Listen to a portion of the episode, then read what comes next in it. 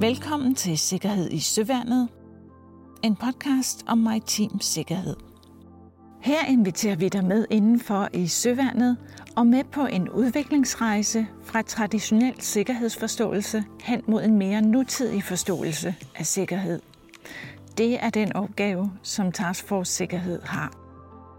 Du kan høre, hvad Task Force Sikkerhed er, og du kommer til at møde andre aktører inden for sikkerhedsfeltet, blandt andre Dansark og Søværnets Skibshavarikommission. Du kommer også til at møde en skibschef, der har været igennem Dansark træningsforløbet og høre om hans oplevelser. Og endelig vil du møde nogle af Task Force Sikkerhedsambassadører fra det såkaldte ambassadørkorps, samt Søvandets arbejdsmiljøinspektør. Her i første episode kan du høre om de indledende tanker, som flotilleadmiral og daværende øverste chef i Søværnet, Carsten Fjord Larsen, har gjort sig om sikkerhed. Du vil også høre overlovskaptajn Maria Martens fortælle om forskellen på sikkerhed 1 og sikkerhed 2. Det er de begreber og måder at anskue sikkerhed på, der introduceres i Søværnet netop nu. Interviewer, det er mig. Jeg hedder Annette Halstrøm, og jeg lægger ud med at spørge Carsten Fjord Larsen om, hvad opgaven her egentlig er. Opgaven er at sikre, at søværnet bedst muligt med både vores medarbejdere og skibe sikrer Danmark på den bedst mulige måde fra havet. Hvordan vil du beskrive sikkerhed, altså safety, med dine egne ord? Sikkerhed øh, er for mig nøglen til, at vi kan løse vores opgaver bedst muligt. Det er nøglen til, at vi passer på medarbejderne, og det er nøglen til, at vi passer rigtig godt på alt det øh, dyre materiel og de fantastiske skibe, vi har. Summen af det, jo bedre vi er til sikkerhed, desto bedre er vi til at løse vores opgaver, som i den sidste ende jo er at passe på Danmark med våbenmagt. Jo mindre sikkerhed vi har, jo mindre operativ effekt øh, får vi ud i den anden ende, og vi får måske også utrygge medarbejdere, og det er jeg ikke interesseret i. Du har etableret den her task force sikkerhed. Hvad ligger der til grund for, at du har gjort det?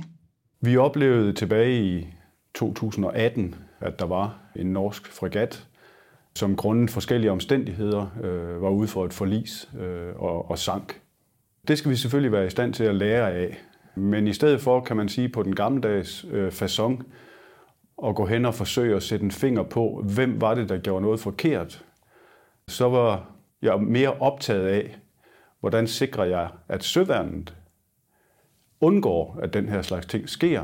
Øh, har vi en organisation, øh, som har de rette værktøjer øh, til at vurdere risici, til at vide, nu er vi måske på vej ud over kanten, eller nu er der ved at ske noget. Og der vil jeg gerne have en organisation, hvor medarbejderne tør at sige fra og sige til og gøre opmærksom på, Øh, at nu er man utryg, nu er der ved at ske noget, og der vil jeg gerne have en organisation, hvor lederne er i stand til at reagere på medarbejdernes usikkerhed, men også samtidig øh, være rigtig dygtige til at vurdere øh, risici og gøre noget for, at vi undgår, at de her risici kommer til at ske for os. Og den fine balance er, at vi har altid sagt i Søværnet, at vi skal sejle med fornøden dristighed. Og det synes jeg stadigvæk skal være gældende for søværnet. Men for at vi kan sejle med fornøden dristighed, så skal vi være meget bevidste øh, i de risici, vi tager. Hvornår siger vi fra? Hvornår siger vi ja? Øh, og det kræver, at vi har en organisation, der er meget bevidst om sikkerhed. Så det er en lang ende tilbage til forliset af den norske fregat. Men alle vores kræfter skal gå på at undgå, at den slags ting sker for søværnet. Så derfor er ordet øh, sikkerhedskultur helt afgørende for mig. Og hvor stor en opgave tror du, at den her ændring af sikkerhedskulturen er? Det er hele organisationen, der skal arbejde i den her retning. Så inden vi gik i gang, var jeg selvfølgelig usikker på, om man ville opfatte det her som en kritik af den sikkerhed, der er i søværnet. Følte cheferne, at vi gik ind øh, på deres ansvarsområder, var det et udtryk for mistillid. Og det var det i den grad ikke. Men jeg kan konstatere, at øh, hele Søværnet omfavner øh, det her projekt, hvor vi udvikler øh, vores sikkerhedskultur. Og jeg kan med stor glæde konstatere, at når jeg kommer ud på skibene, så er der både konstabler, sergeanter og officerer, som siger, at det her vil vi rigtig gerne være med til. Så den frygt var der ingen grund til at have, heldigvis. Øh, og jeg ser for mig, at øh, det her er ikke noget, vi får overstået i morgen. Det her det er et projekt, vi skal arbejde med. Sikring af en sikkerhedskultur er noget, vi skal arbejde med i mange år frem i tiden. Øh, og det involverer alle i søværnet, uanset om man er til vands eller til lands.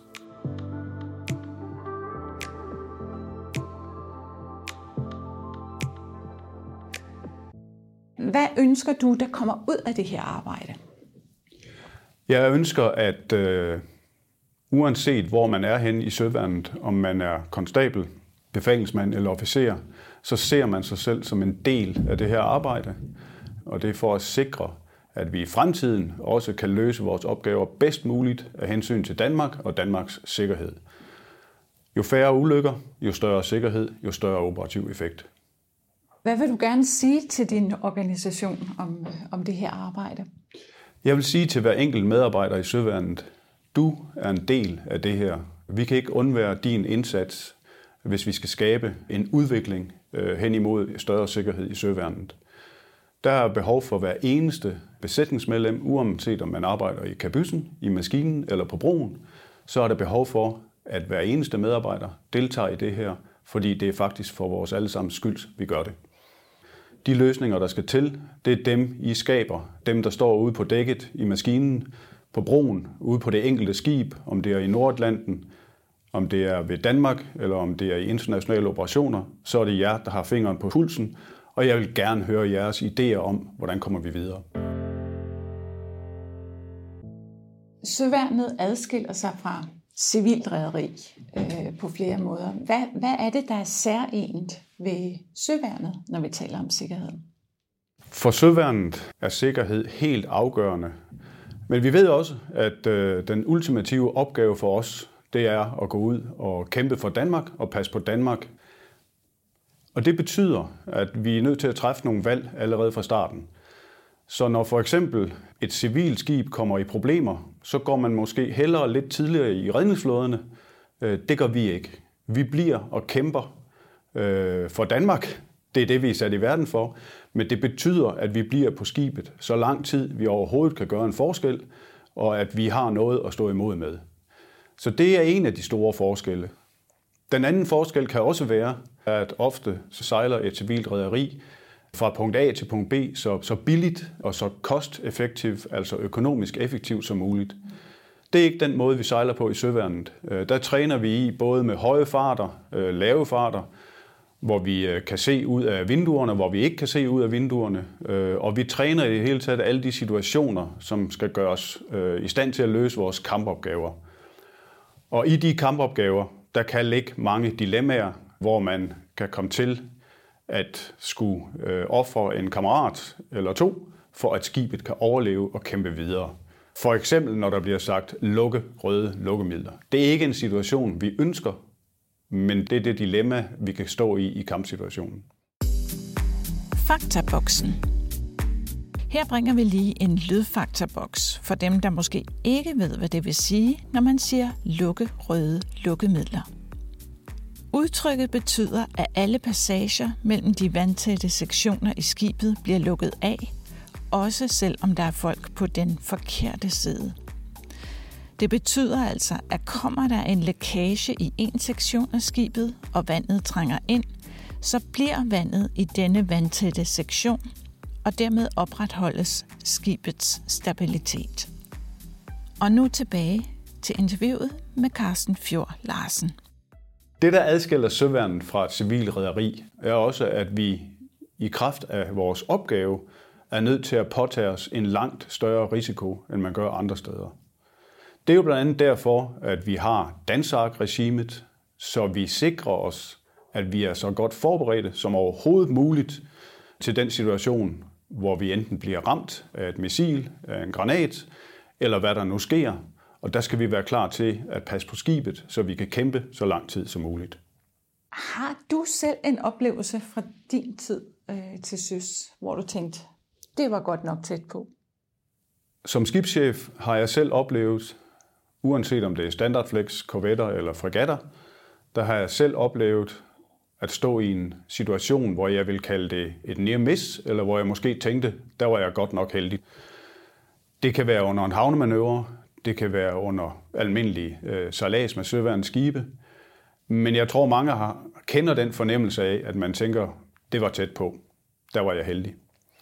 Jeg er sikker på, at hvis vi arbejder med vores sikkerhedskultur, hvor arbejder med vores måde at gå til risici, at identificere dem, før vi går i gang med vores aktiviteter, inddrage vores besætningsmedlemmer, så er jeg sikker på, at vi langt oftere vil kunne stå og se os selv i spejlet og sige, at det gik godt, og det gjorde det, fordi jeg havde forberedt mig selv, og jeg havde forberedt min organisation, og vi havde identificeret alle de risici, vi kunne komme i tanke om.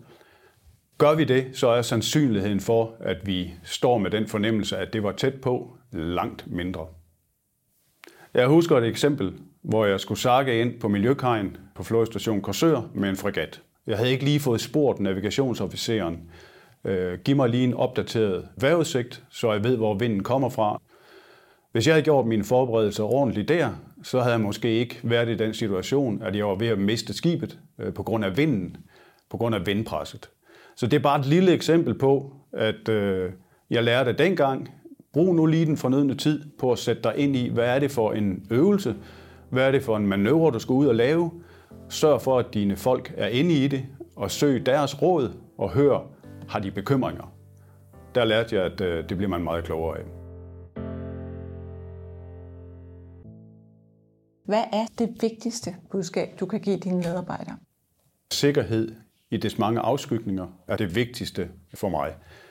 Det sikrer os operativ effekt. Det sikrer, at vi passer på den enkelte. Det er godt for de pårørende. Det er godt for den enkelte medarbejder. Og samtidig, jo bedre vi bliver til at identificere risici, fare, at vi har en organisation, hvor den enkelte tør at løfte fingeren og sige fra. En organisation, hvor chefen spørger medarbejderne, inden vi går i gang med eventuelle risikofyldte momenter. Er der nogen, der er bekymret? Er der noget, jeg ikke har set? Er der noget, I gerne vil øh, have forklaret yderligere? Ved at komme igennem de her processer og derved udvikle os som organisation, hvor sikkerhed altid er en del af det, vi gør, så tror jeg, at vi får et langt mere effektivt søværn, der langt bedre kan passe på Danmark.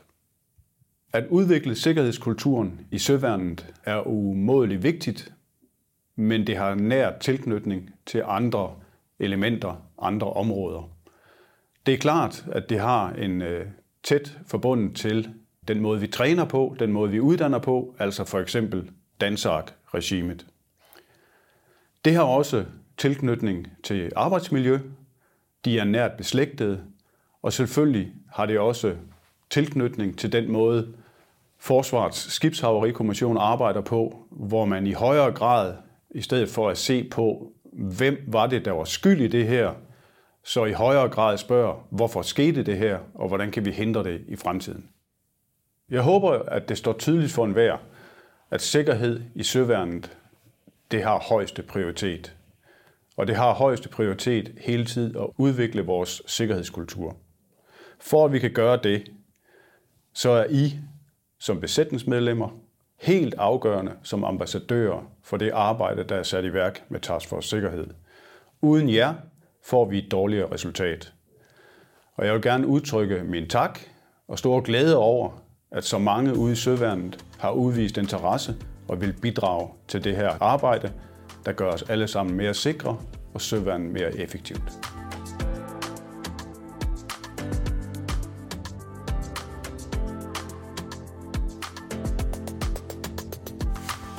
Jeg hedder Maria Martens. Jeg er overskabtegn i Søværnet, og jeg er leder af Taskforce Sikkerhed i Søværnskommandoen.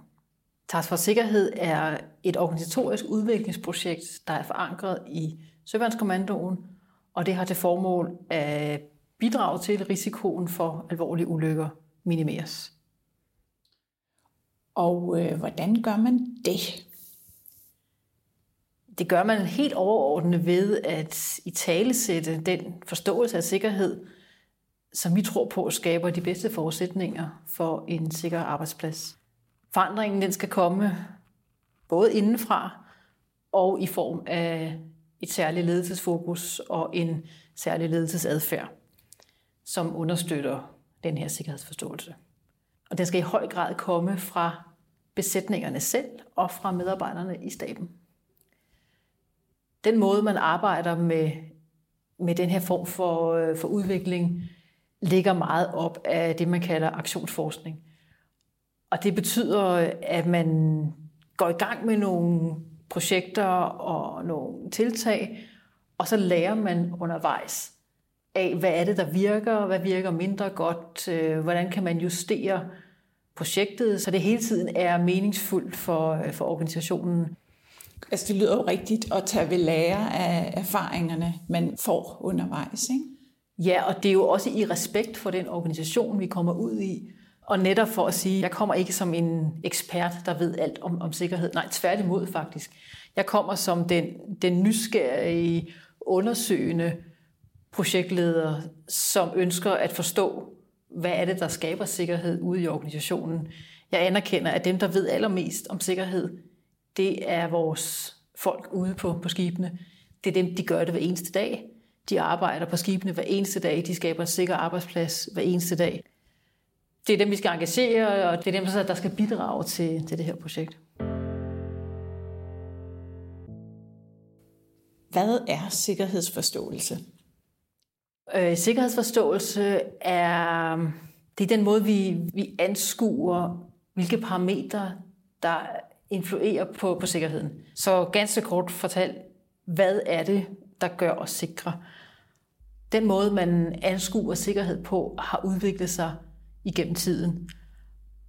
Og i takt med industrialisering og automatisering og sådan tidens menneskesyn, vil man også kunne se, hvordan virksomheder har tænkt omkring sikkerhed i deres organisation. Hvis man ser på sikkerhed i højrisikobrancher, som for eksempel skibsfart og boreplatforme, flyindustri osv., så kan man typisk finde en, en sikkerhedsforståelse, som bygger på et menneskesyn, der er en lille smule forældet. Så det er som om, at sikkerhedsforståelse i, sådan, i, i det brede perspektiv på en eller anden måde har stagneret lidt og forblevet i en tidsalder, hvor, hvor man kan sige, hvis du tager lederudvikling og medarbejderudvikling, har jo udviklet sig hele tiden. Men sikkerhedsforståelsen har på en eller anden måde ikke, ikke rigtig fulgt med. Og er det det der, der handler om, at øh, før så handlede det egentlig bare om at, at finde en søndebuk, altså en, en person, som var årsag til en ulykke? Ja, altså den sikkerhedsforståelse, som, som vi også sådan, i folkemåne kalder sikkerhed 1, den bygger på en antagelse om, at det er mennesker, som er kilden til fejl og ulykker, og den bygger også på en antagelse om, at jo flere procedurer og jo flere checklister vi har, des mere sikre er vi. Og når blot alle de her mennesker, som laver fejl, når bare de følger procedurerne slavisk, så sker der ingen ulykker. Det er sådan meget sådan firkantet øh, forklaret den traditionelle tænkning omkring sikkerhed. Okay, så det er så den gamle måde at se sikkerhed på. Hvordan er den nye måde så? Ja, så sikkerhed kan i den, i den moderne tænkning kan forstås som tilpasningsdygtighed og evnen til at, øh, at udfylde nogle af de områder, som en procedure ikke kan rumme. Den, den sikkerhed 1-tankegangen, der antager man, at man kan beskrive arbejdsprocesser fuldstændig præcist i en, en procedure. Og i sikkerhed 2, der anerkender man, at verden er for kompleks til, at den kan beskrives ned i detaljer. Og derfor så er det i sikkerhed 2, jamen der anerkender man, at, at den kompleksitet, som der er i, i arbejdet, den skal rummes og fagnes af de her mennesker, som vi anskuer, tror på er dygtige og kapable til det.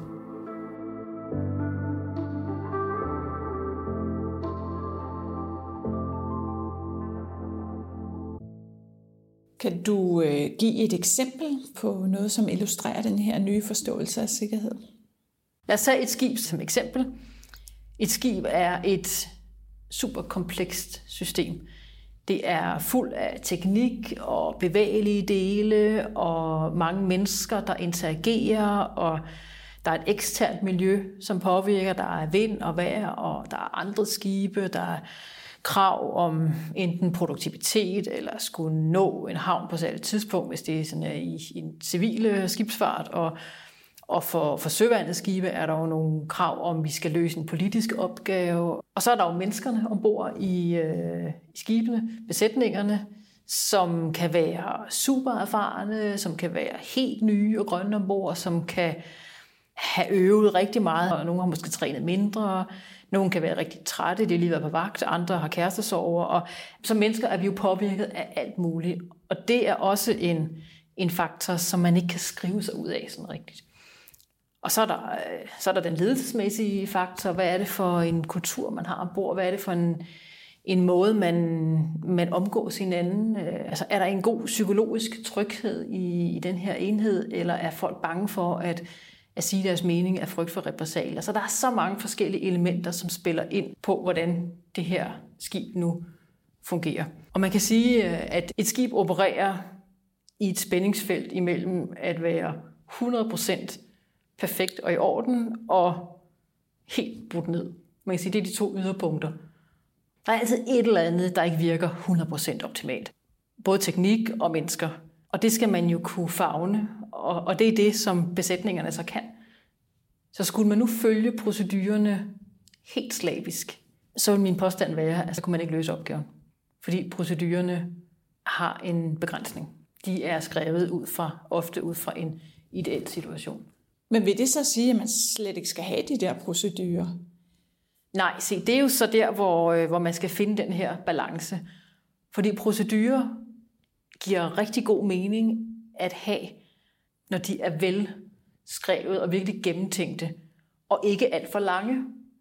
Procedurer er rigtig gode til at genopfriske, hvordan var det nu lige, man gjorde med det her. Når jeg kommer ud og sejle en gang imellem, så sætter jeg mig ned og læser procedurerne, for der kan jo være kommet ændringer, siden jeg var der sidst. Der er nogle ting, jeg måske ikke øh, helt kan huske så godt. Så det giver super god mening at have procedurerne. Men du sidder jo ikke og læser en procedure midt i en, en operation. Det har du simpelthen ikke tid til. Øh, og det er der ikke kapacitet til, og det er heller ikke meningen, du skal det. Procedurerne skal være der, og de skal være enkle og anvendelige. Det betyder jo, øh, at den her sikkerhed 1-tænkning, den er, øh, den er ikke forkert. Der er elementer af det, som stadigvæk giver rigtig god mening at holde fast i. Som er et, et fundament for vores sikkerhed. Det er noget, vi bygger videre på. Men det kan bare ikke stå alene. Så man kan sige også, at Safety 2 vil gøre, at, at man gør op med den der nulfejlskultur. Ja, det, øh, det gør man i Safety 2. Fordi Safety 1, der, der søger man jo at, at finde ud af, hvem er det, der har hvem har brudt procedurerne, hvilke nogle procedurer er ikke blevet overholdt, og, og dermed finder man så også frem til, hvem det var, som ikke overholdt proceduren. I sikkerhed 1 er målet at have nul ulykker. Det har været også en strategi for rigtig mange virksomheder. Man vil kunne se det, hvis man går ind, og er det stadigvæk i dag. Uh, zero incident strategy, det er sådan en uh, stor ting, særligt i højrisikobrancherne. Og det er der selvfølgelig en årsag til, fordi hvis man siger, at vores mål er ikke nul, så vil der være nogle kunder eller nogle leverandører eller noget, der siger, hov, Øh, vi vil ikke arbejde sammen med nogen, som ikke går målrettet efter at fuldstændig eliminere ulykker. Så der er også et politisk øh, forretningsmæssigt aspekt i det her. Men i Sikkerhed 2, der omformulerer man den her nulfejlskultur til at sige, at vi, vi anerkender, at ulykker er uundgåelige. Men vi tror på, at vi kan reducere risikoen for, at de bliver rigtig alvorlige. Så arbejdet her handler om at reducere risikoen for, at en ulykke udvikler sig til en meget alvorlig ulykke. At den forbliver en mindre hændelse.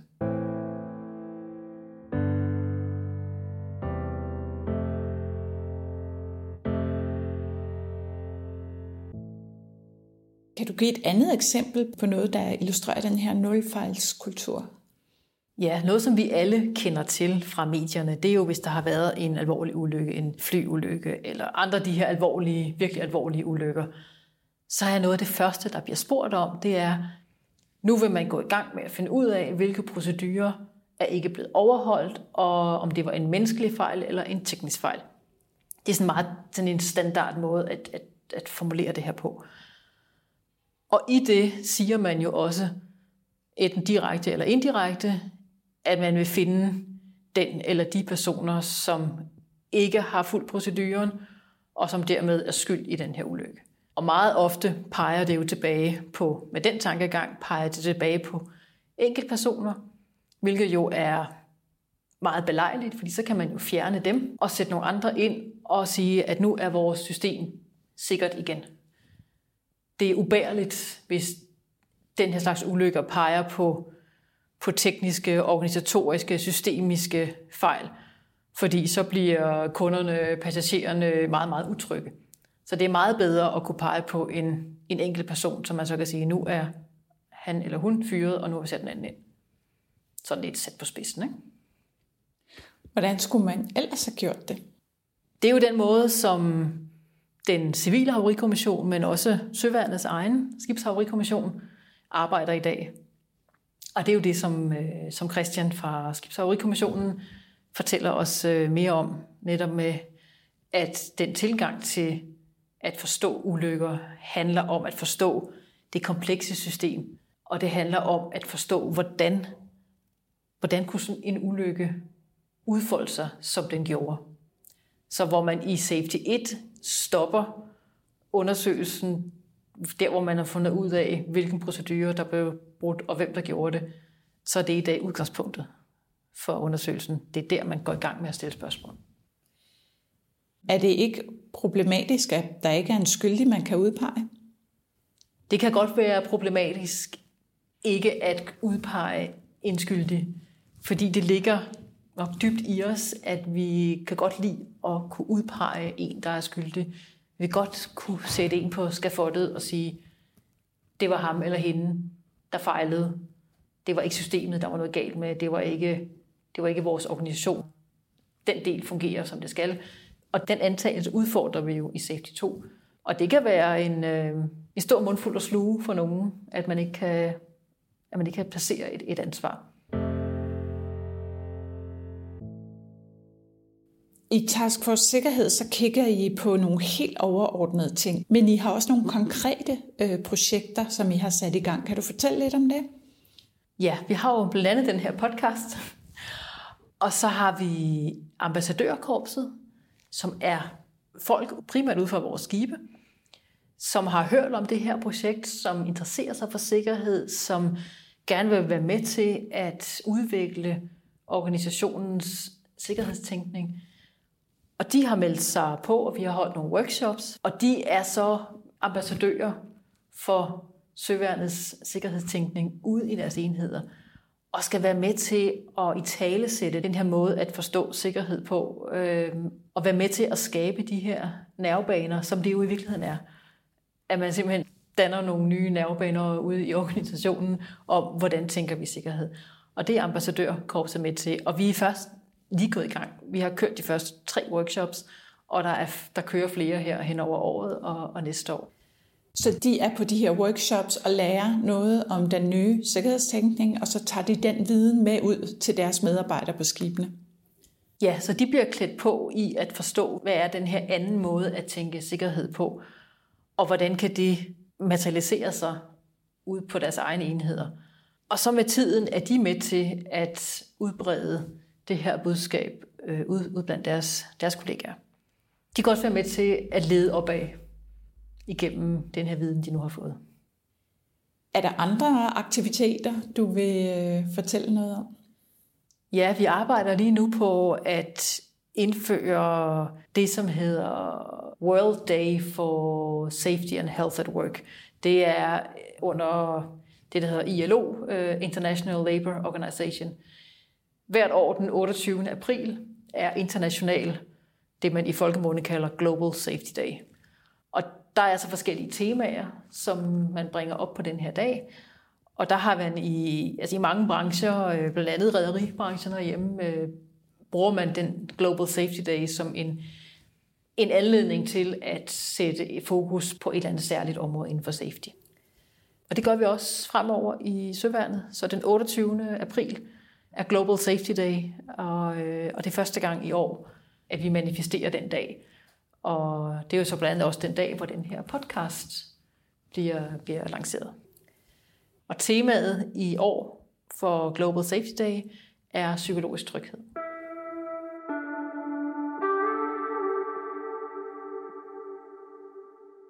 Hvor langt er I i Søværnet med projektet Task Force Sikkerhed? Jeg vil sige, at vi er godt på vej, og vi er langt fra færdige. Der er ikke noget quick fix i sådan et, øh, i sådan et projekt. Det kræver tålmodighed, øh, det kræver organisatorisk tålmodighed, men det kræver også individuel tålmodighed, og så kræver det vedholdenhed. Og man kommer nok aldrig helt i mål. Forstået på den måde, at det er jo en kontinueret proces. Det er et arbejde, der skal vedligeholdes, og der kommer hele tiden nye folk. Så man kan ikke sige, at om to år, så er vi færdige. Og tingene udvikler sig, og vi bliver klogere, og vi tilpasser os de ting, vi nu, vi nu lærer. Apropos det her med, at det er en aktionsforskningsproces. Hvad skal der egentlig til for, at Task Force Sikkerhed bliver en succes? Jamen, altså det, for mig er det, en, er det en succes, når vi i vores dagligdags sprog taler om mennesker som kapabiliteter og ikke som dem, der er skyld eller årsag til, til fejl og ulykker. Det er et målepunkt, som er svært at måle på, men, men det kan man jo høre, man, det må man lytte sig frem til. En succes kunne også være, at vi bliver meget mere opmærksomme på de episoder, hvor, hvor lige præcis øh, vores tilpasningsdygtighed og vores evne til at, at bridge det der øh, afstand mellem proceduren og virkeligheden, at det faktisk har været en stor medvirkende faktor til, at en potentiel meget alvorlig ulykke blot forblev en mindre hændelse. Og i podcast-serien her, der skal vi jo høre fra andre aktører, øh, som også arbejder med sikkerhed. Hvem er det for eksempel? Men der er rigtig mange forskellige aktører inden for, inden for sikkerhed. Der er Dansak, som vi kommer til at høre mere om os, som beskæftiger sig med træning og træning af vores, øh, af vores kapabiliteter. Og så er der Søværnets Skibshaverikommission, som jo så kommer på banen, når der er sket noget, og forsøger at forstå netop, hvordan kunne det lade sig gøre, at den her ulykke kunne udvikle sig, som, som den gjorde, og så skabe læring i organisationen på baggrund af det. Og så er Søværnets arbejdsmiljøorganisation har en, en stor andel i at udbrede viden om, hvordan man arbejder sikkert på nogle helt særlige områder. Og det sagde overlovskaptajn Maria Martens. Lyt med i næste episode, hvor vi hører om Søværnets skibshavarikommission og om Dansak, som er det træningsregime, der løfter Søværnets enheders evne til at kæmpe. Tak fordi du lyttede med. Vil du vide mere om at arbejde hos os, så kan du læse mere på forsvaret.dk.